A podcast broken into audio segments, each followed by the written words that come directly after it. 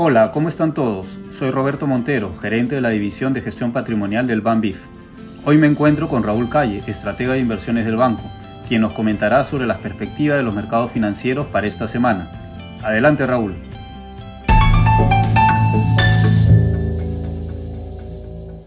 Buenos días. Este es el podcast de actualidad del 15 de mayo del 2023. Los principales índices bursátiles continúan sin dirección y la volatilidad se mantiene bastante baja en el mercado.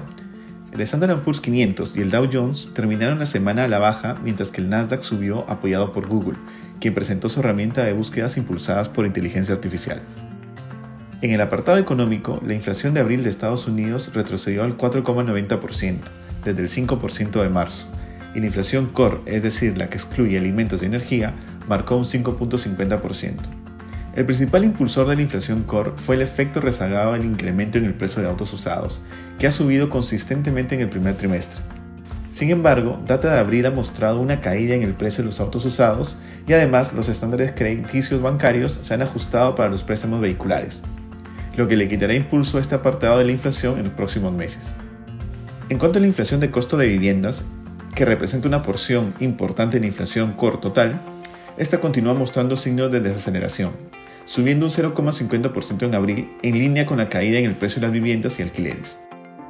El dato interesante del reporte es que la inflación core de servicios, excluyendo el costo de viviendas, subió solamente un 0,10%, ante una menor presión de salarios. Todo ello muestra un escenario positivo, con las presiones inflacionarias retrocediendo, sin embargo, los oficiales de la Fed, es decir, la Reserva Federal, aún se muestran reacios a cambiar su tono y continúan apoyando una política restrictiva por el resto del año, lo que choca con la perspectiva del mercado de tasas bajando para los siguientes meses. Por otro lado, el sentimiento del consumidor y de negocios se muestra a la baja en Estados Unidos. A pesar del retroceso de la inflación y la liberación de la cadena logística, tanto consumidores como pequeños negocios se muestran cautos ante los eventos en los bancos medianos de Estados Unidos. Ellos no esperan una mejora significativa en el panorama económico en el corto plazo, lo que implica menores intenciones de consumo y de inversión para los próximos meses.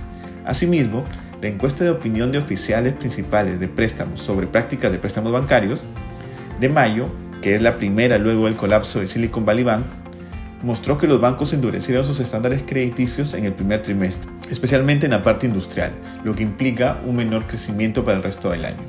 Sin embargo, el reporte no fue tan malo como se esperaba debido a que la parte de consumo continúa teniendo cierto apoyo.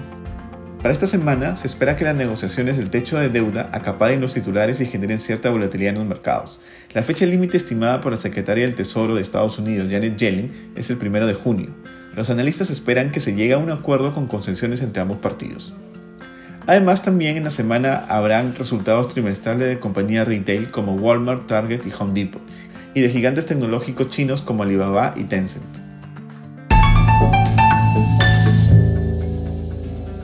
Gracias por tu análisis, Raúl. Con esto termina nuestro podcast de actualidad. Que tengan una excelente semana. Un fuerte abrazo con todos.